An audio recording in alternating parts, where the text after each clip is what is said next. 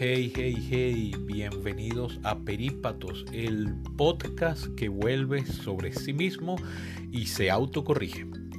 En este capítulo voy a retomar una idea que trabajé en el número 60, que llamé los límites de la imaginación, donde tomé, por ejemplo, o tomé de ejemplo la ciencia ficción para elaborar sobre la idea de cómo la imaginación en realidad solo puede partir de aquello que ya conoce. Y entonces postular cosas que no existen para un punto a la imaginación se le vuelve difícil. Pues voy a dedicar este pequeño y corto capítulo a algunas ideas derivadas de esa reflexión. Sin más preámbulos, entro en materia en la siguiente sección.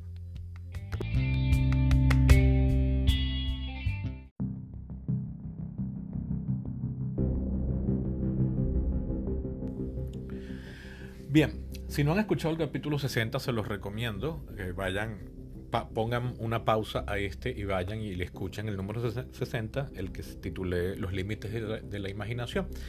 En ese capítulo yo hablaba de cómo la ciencia ficción, que básicamente es un género primeramente literario y después ya en todas las formas de entretenimiento de la cultura pop moderna, es decir, el cine, los videojuegos, incluso los programas de radio, etcétera, juegos de mesa, todo eh, la ciencia ficción, que es un invento relativamente reciente, no, no ha podido a veces dar en el clavo e imaginar cosas que apenas 20 años después ya serían bastante comunes. Por ejemplo, el ejemplo que a mí más me gusta tomar es como muchas películas de los años 30, de los años 80 e incluso de los años 90 no previeron el masivo uso del celular y de la internet y redes y mucho menos de las redes sociales en particular. Algo que es curioso porque los celulares fueron inventados a finales de los años 80 y comenzaron a masificarse, entre comillas. Eh, ya para mediados de los años 90 los celulares eran algo común y todavía, incluso en un país como Venezuela, uno, yo en particular no tuve un celular propio sino hasta el año 2002-3, pero dos y fui tarde, o sea, yo fui como el, el, lerdo, o sea, fue como el último adolescente que pierde la virginidad en su grupo de amigos. Yo, yo, yo fui muy, me incorporé muy tarde a esa tecnología. Pero ya para mediados de los 90 era común andar por la calle y ver gente con celular. Cuando yo me gradué de bachiller en el año 96, un par de amigos, los más ricos del salón creo, sí, sí, este, tenían ya celular pero otros de otros salones que también tenían y ya para cuando estaban los primeros semestres de la universidad, en la segunda mitad de los 90, era como ver bastantes compañeros usando celular. Sin embargo, todavía usábamos mucho el, el teléfono público. Pero la cosa es que la ciencia ficción que se creó en esa época, a principios de los 90, mediados de los 90, no previó que 10 años después cualquier individuo iba a tener un celular y se iba a poder conectar desde estos en casi cualquier sitio, no solo para hablar, sino para escribirse y navegar por Internet. Eso la ciencia ficción lo viene a incorporar, oye, ya casi bien entrado el, siglo XXI. Es decir, todavía las películas del 2000, 2001 no muestran smartphone. Ese es el caso como más que, que más me gusta, del que más me gusta valerme. Y por otro lado, se señalan cosas como que la ciencia ficción ya tan temprano como los años 20 estaba pronosticando que todos o mucha gente íbamos a tener vehículos voladores para movernos dentro de una misma ciudad. Vehículos voladores individuales, o sea, no los aviones comerciales que tienen que despegar desde un aeropuerto y comunican una región con otra que está a varias horas de camino, sino yo aquí en mi casa en el sureste de Caracas para desplazarme a la Universidad Católica Andrés Bello, que por carretera toma unos entre 23 y 27 kilómetros y que en línea recta son como unos 12 kilómetros, yo podría hacer ese recorrido por el aire con un vehículo que tuviese estacionado en el techo de mi casa y de ahí me movería hasta estacionarme después o aterrizar en la UCAP. Eso ya la ciencia ficción en los años 20 lo estaba proponiendo y a partir de los años 50 y sobre todo los años 60 se, se vuelve bastante común. La más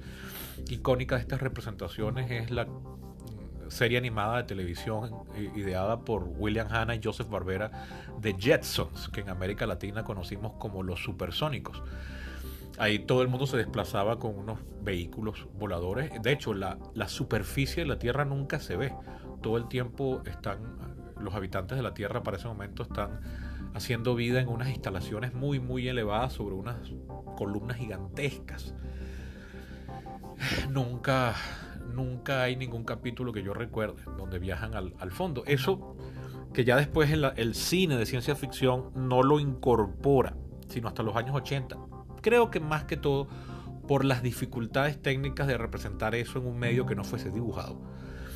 Eh, eso todavía no pasa y estamos muy lejos aparentemente de tener eso y posiblemente, posiblemente no lo tengamos porque no conviene. Piensen, cuando uno se le accidenta el carro en la autopista y se le explota un caucho, ya puede ser bastante peligroso. Imagínense si uno va volando y se te explota algo, el, el resultado que eso podría tener. ¿no? Entonces quizás es mejor que nunca llegamos a tener esa tecnología. Si yo sintetizo todo esto en una misma obra, podría agarrar la película de Robert Zemeckis llamada Back to the Future Part 2, es decir, la primera secuela de la película que hiciera en 1985, llamada Volver al Futuro, Back to the Future, en la segunda parte, que es del año 89. En, durante el primer acto, los, la pareja protagonista viajan al entonces remoto año 2015. No desde el año 89, sino en la ficción desde el año 85. O sea, viajan 30 años al futuro, un año que ya para el momento en que estoy grabando este capítulo está 6 años en el pasado.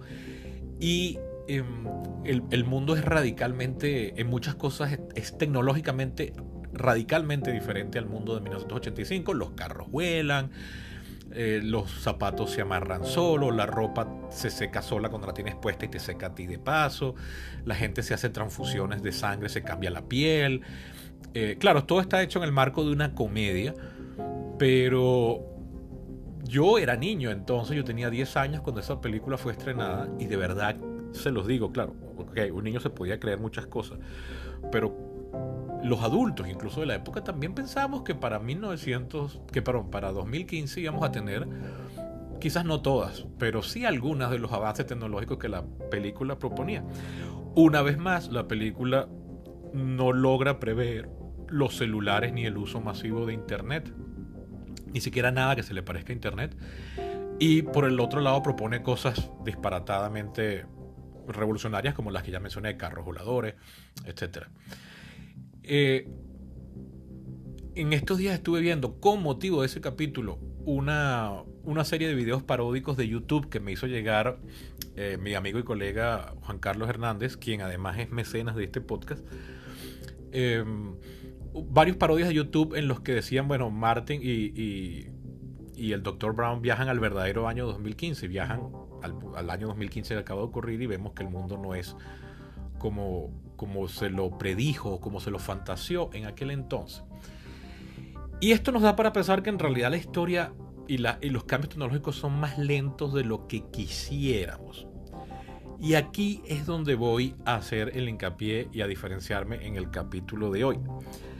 Pero, por otro lado, cuando vemos cómo ha cambiado el mundo en ese mismo lapso de tiempo, en algunas cosas ha cambiado brutalmente. Y si ampliamos un poquitico más el rango y nos salimos de los 32 años que han pasado desde el estreno de esa película y nos salimos para abarcar nada más el espacio de un siglo, siglo y medio, los cambios son radicales. Y para hacer una breve lista, lo voy a listar o voy a, elaborar sobre ello en la siguiente sección al regreso de esta pausa publicitaria.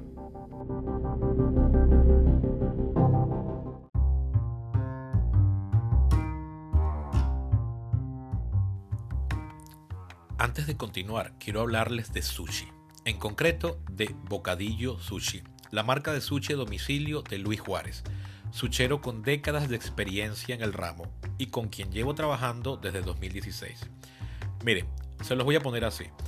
Antes de conocer a Luis, a mí no me gustaba el sushi y ahora soy un fanático. Pero no se conformen con lo que les digo. Vayan a su cuenta de Instagram y vean las fotos y lean los testimonios. Si viven en Caracas, les recomiendo su bandeja de tres roles, que equivale a 30 piezas. Y si llaman de parte mía, Sebastián Cova, les regalarán una bandeja extra de ensalada dinamita. Vayan a Bocadillo Sushi en Instagram y hagan la prueba. Si no viven en Caracas, no importa, porque pueden darle ese regalo a alguien que quieran y que viva aquí pagando por Cel o PayPal. Bocadillo Sushi, el mejor sushi para llevar.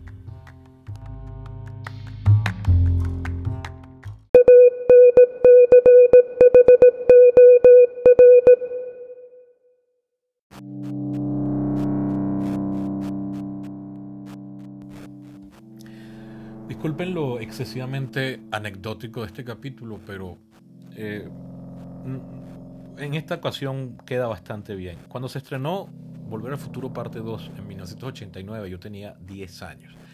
En esa época y por espacio de, de 6 años más, yo tenía la costumbre de viajar en Semana Santa a una casa de playa que tenían mis abuelos en la región más oriental del estado Miranda, en el último municipio del estado Miranda, el, actual municipio Pedro Gual, que tiene solo dos parroquias, una es Cúpira y la otra es Machurucuto. La casa de playa de mis abuelos estaba en las afueras de Machurucuto o en la vía hacia Machurucuto, en los linderos orientales del Parque Nacional Laguna de Tacarigua. En ese parque no se podían construir, no había una infraestructura de comunicaciones, entonces si queríamos saber qué pasaba en Caracas, teníamos que coger carretera primero de Granzón a través de la selva, porque para llegar al club había una selva, luego unas haciendas ganaderas, luego salir a la carretera de asfalto, luego salir a la gran carretera del estado Miranda, llegar a Cúpira, ir a una central telefónica, pedirle a un operador que llamase a tal número, meternos en una cabina y llamar. Y yo recuerdo a mis primas y a mis tíos hablando con la gente aquí en Caracas a punta de gritos y diciendo cosas como, ¿qué? ¿Cómo? Ah, en Caracas tembló. ¡Wow! Y están bien. Y fin de la cita. Pero eh, eso describe muy bien cómo, estando en un estado que es relativamente pequeño, Venezuela tiene estados mucho más grandes que el estado Miranda y Cúpira no está tan lejos de Caracas como puede estar incluso Valencia o como estaría Puerto La Cruz, ni hablar de las ciudades al sur del país. Pero ahí ya nos sentíamos tan aislados, tan remotos, que cuando finalmente teníamos comunicación con la gran ciudad, sentíamos que era como otra realidad. Oh, tembló y aquello, aquella comunicación a gritos. Justo en mi último viaje de Semana Santa, que fue el del año 95, ya había gente que llevó celular, pero para comunicarse tenían que salir de la casa, caminar hacia la playa para tratar de agarrar señal. Sin embargo, ya eso nos parecía radical. Y hoy en día todos tenemos en la mano estos objetos, estos teléfonos con el que estoy grabando esto y que el mío está muriendo, por cierto. Por eso los capítulos han empezado a ser más cortos, porque ya la, pila no aguanta. Y eh, que tienen conexión a internet con los que puedo grabar video, tomar fotos, editar los mismos videos, subirlos a internet, participar en foros, buscar en Google, eh, leer algo en Wikipedia en varios idiomas. Eso nadie pensaba que íbamos a tener esas herramientas en las manos la última vez que yo fui con mi familia en Semana Santa a esa casa de playa en 1995. O sea, esta, esta idea de tener todo concentrado en unas mini computadoras que llamamos teléfonos, porque originalmente era lo que, lo que eran y de lo que evolucionaron, pero que es lo que menos hacemos hoy en día es llamar por teléfono. Eso es increíble todo lo que hemos todo lo que ha pasado en mis pinches 42 años de vida, el cambio en las comunicaciones. Estamos, lo vemos como tan normal que no nos detenemos un rato a voltear y ver el recorrido andado para darnos cuenta de que es enormemente revolucionario. Cuando yo me gradué de bachiller en el, al año siguiente, en el 96, nadie imaginaba, cuando nos poníamos hablar de ciencia ficción o leíamos revistas, Mecánica Popular o Scientific America o veíamos los programas de Dimensión, que era lo único, el único espacio de entretenimiento cultural que había en la televisión venezolana entonces, nadie pronosticaba estas cosas. Y ahora nos desesperamos cuando le escribimos a alguien y han pasado dos minutos y, ah, no contesta, fulanito está contestando y todos nos, molestamos. Después cuando finalmente contesta, yo a veces veo, cuando voy a borrar la conversación en la noche, veo que me contestó un, un minuto después, dos minutos después, y sin embargo esos dos minutos para mí fueron eternos y me hicieron concluir en voz alta, de forma precipitada, fulanito no está contestando, no le están llegando los mensajes. Luego, si expandemos eso más allá de mi lapso de vida y abarcamos, por ejemplo, la vida de mis padres o la vida de mis abuelos, o simple y llanamente desde 1900 hasta la actualidad, en apenas 100, 120 años, 150, incluso si lo aumentamos a 200, la cantidad... Eso sería curioso, si lo aumentamos a 200, podemos ver que si bien 200 años ya incluye la revolución industrial, cuando nos paramos en el año 1900, todavía la vida de mucha gente en Venezuela era muy parecida a la vida en 1800. Es decir, en los 100 años que van en el siglo XIX venezolano, la vida cotidiana de la gente era muy parecida, mientras que de 1900 para acá la vida ha cambiado muchísimo. ¿A qué digo yo que era muy parecida? Bueno, en 1900 todavía para moverse dentro de la ciudad había que hacerlo todo a pie y en el mejor de los casos en tranvía. Los vehículos de combustión interna, es decir, los carros o automóviles eran algo muy escaso. A Venezuela todavía en 1900 no había llegado el primero. Si mal no recuerdo, el primero llegó en 1904 eh, incluso en el mundo, Ford todavía no había lanzado sus primeros vehículos y solamente había unos prototipos alemanes. En, eh, tranvía era la única otra opción. Eh, existía el telégrafo y eso permitía cierta comunicación medianamente rápida, pero no había casi plantas eléctricas en, el, en Venezuela. En Estados Unidos solo algunas grandes ciudades tenían plantas generadoras de electricidad que daban algunas horas de electricidad.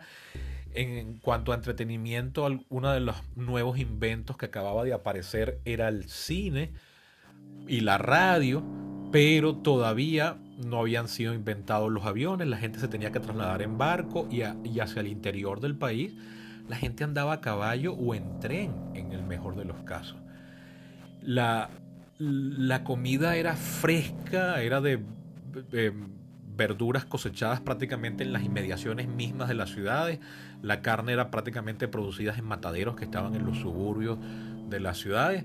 Es decir, la vida en 1900 era muy diferente a la vida hoy en día. La medicina moderna, como la conocemos hoy en día, con su base eh, bioquímica o de medicamentos que, buscan ser acabar con patógenos, o con matar, con, producir algún cambio fisiológico, como por ejemplo un desinflamatorio, o de matar algún agente patógeno o neutralizarlo, eso prácticamente no existía, apenas se, como, se conocían los procesos de pasteurización.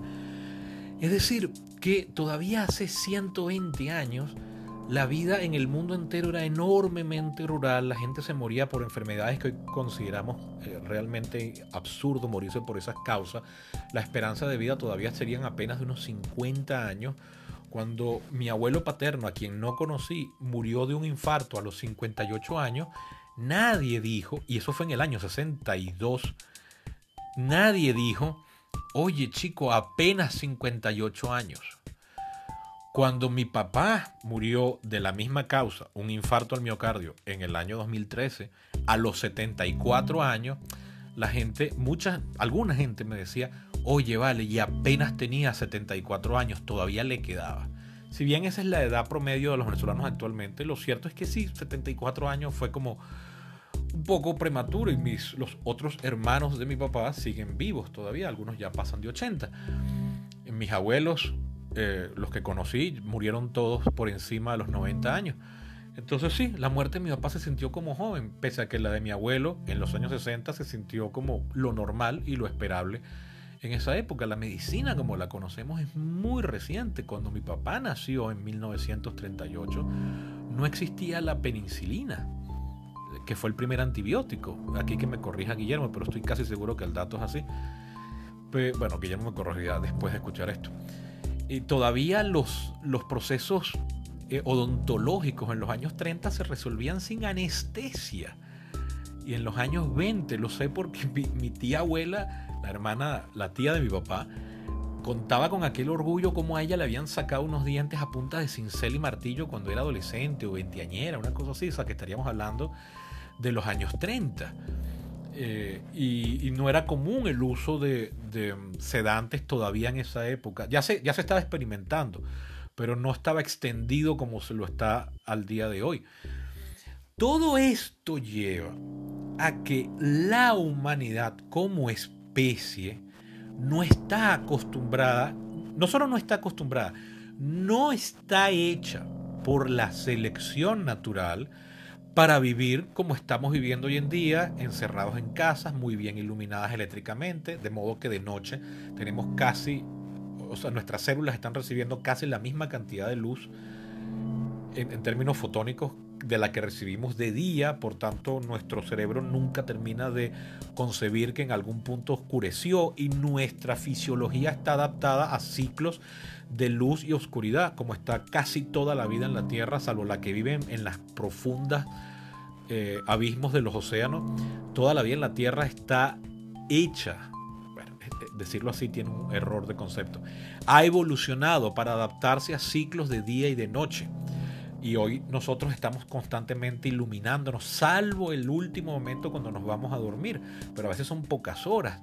Estamos, pasamos muchas horas sentados, nos desplazamos a todas partes sentados en vehículos, o sea, casi no hacemos cosas a pie, subimos los edificios en ascensores o en escaleras mecánicas y eso por supuesto que tiene que tener unas consecuencias que hemos comenzado a ver, por, por supuesto, la, la, humanidad en promedio hoy en día mucho más obesa de lo que lo era hace apenas 50 años. Hoy en día hay mucha gente más gorda y con, y con eso han aparecido muchas enfermedades y han aparecido cosas que era algo que yo hablaba con mi papá y que a él le generaba angustia y su relativamente temprana muerte me alegró de que lo libró de eso, que era el hecho de que como hemos logrado perfeccionar la medicina al punto de estirar muchísimo la vida, a veces esa forma de estirar la vida ha sido a costa de seguir técnicamente vivos desde el punto de vista estrictamente biológico, pero para los efectos muertos o muy disminuidos desde el punto de vista social y humano. Entonces a veces qué sentido tiene decir que alguien sigue vivo, pero está anclado en una cama, no se puede parar, ha perdido la conciencia, está muy desvalido y depende para absolutamente todo de los demás y las personas que lo rodean. Eso para mí no es vida y a mi papá le aterraba terminar así. Y yo creo que si mi papá se hubiese salvado del infarto que se lo llevó en el año 2013, quizás su vejez podría haber sido así. Así que por un lado me alegra que haya trabajado literalmente hasta el día que se murió. Entonces, bueno, eso es una de las cosas que a la medicina moderna y a la ciencia todavía le toca eh, solucionar y nosotros éticamente pensar al respecto. Como antes la vida era tan precaria, hemos evolucionado para siempre hipervalorarla y tratar de salvarla como dé lugar. Claro, en la época en que la gente se moría de difteria o disentería o de una gripe a los 14 años, pues por supuesto que había que hipervalorarla, pero hoy en día tirar la vida de esa forma, no sé, por lo menos hay que plantear el debate ético de si eso es sano o no. Y bueno, con esto pongo cierre al capítulo, solo quería plantear algunas dudas y consideraciones que me vinieron a la cabeza constantemente por a raíz del capítulo 60, en el que decía cómo hemos cambiado algunas cosas. Eh, los dejo hasta aquí y les abro a que se comuniquen conmigo para plantearme sus ideas para incluir en siguientes capítulos sobre reflexiones sobre estos mismos procesos, cómo la humanidad no está adaptada a la forma en que vivimos hoy en día, cómo la forma que vivimos hoy en día ha sido muy acelerada. Piensen, por ejemplo, el primer viaje en avión exitoso fue en diciembre de 1903. Una maquinita muy precaria, muy endeble, que solo se sostuvo en el aire por 12 segundos, una distancia de 37 metros. Y en 1903, el primer vuelo de los hermanos Wright en, Carolina del Norte, Estados Unidos. 66 años después, menos de 66 porque fue en julio del año 69, en ese mismo país salió una misión que puso dos personas sobre la luna y después habría eh, seis misiones más con la misma con el mismo objetivo y todas menos una los alcanzaría. Es decir, que en menos de 100 años pasamos de un vuelo de 37 metros a llegar lo más lejos que hemos podido mandar un ser humano, que es a la luna. Que aunque la vemos aquí mismo, en realidad en términos humanos está bastante, bastante lejos. A la luz le toma un segundo ir y volver hasta allá. O sea que la distancia es bastante grande. Wow. Piénselo, dejen, dejen que eso asiente un ratico porque es tan cotidiano y la ciencia ficción y el cine nos hacen pintar cosas como tan extravagantes que se nos olvidan esos pequeños logros. Y además lo que quiero resaltar es cómo como humanidad no estamos hechos, nosotros evolucionamos como especie para sobrevivir en las sabanas, primero las africanas y luego las grandes estepas y las montañas de Eurasia y finalmente América.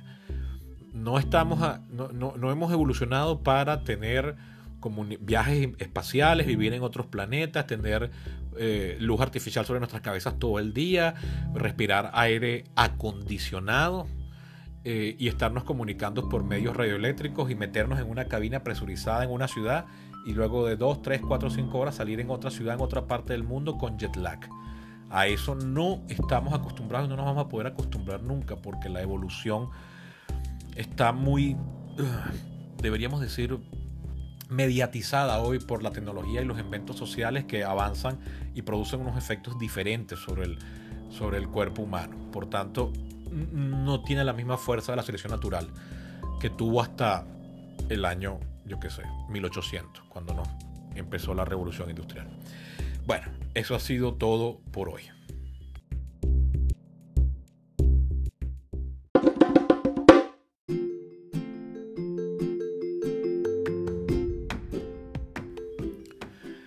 Bien, bastante intensito el capítulo, ¿no? bueno, eh, eran unas reflexiones que tenía en la cabeza que, eh, me han estado viniendo varias veces en, las últimas dos semanas a raíz de ese capítulo 60. Varias personas me comentaron al respecto, hablamos sobre ello. Y luego una serie de lecturas que estuve haciendo justamente en esta época me pusieron a pensar sobre cómo de verdad, bueno, es algo a lo que he vuelto, he vuelto varias veces, de hecho, de, de eso hablo en clase, cómo la vida por más que las ideas y la mentalidad entre el año 2000 a.C. y el año 1800 después de Cristo cambiaron muchísimo, la vida cotidiana de las personas en todo ese periodo tan grande era muy parecida y solo del año 1800 para acá, pero sobre todo en los últimos 100 años han cambiado muchísimo. Bien, eh, recuerden que pueden contactarme por mis redes sociales, eh, arroba eco23 en Twitter y Facebook y s.cova en Instagram. Pueden ser mecenas de este podcast yendo a mi Patreon, se escribe patreon.com slash perípatos o también aceptamos donativos por PayPal y también igualmente importante o quizás hasta más, háganle llegar este podcast a quien cree que le pueda gustar. Por cierto, Acabo de ver las estadísticas y noté que se, está abriendo una brecha muy grande que no era así al principio, no así de grande, pero ahorita sí, entre mi público masculino y femenino. En una proporción algo así como 50 eh, y... No, 60 y pico, 35. Una cosa así, o sea, me están cada vez oyendo menos y menos mujeres. La maldición me persigue hasta en los podcasts.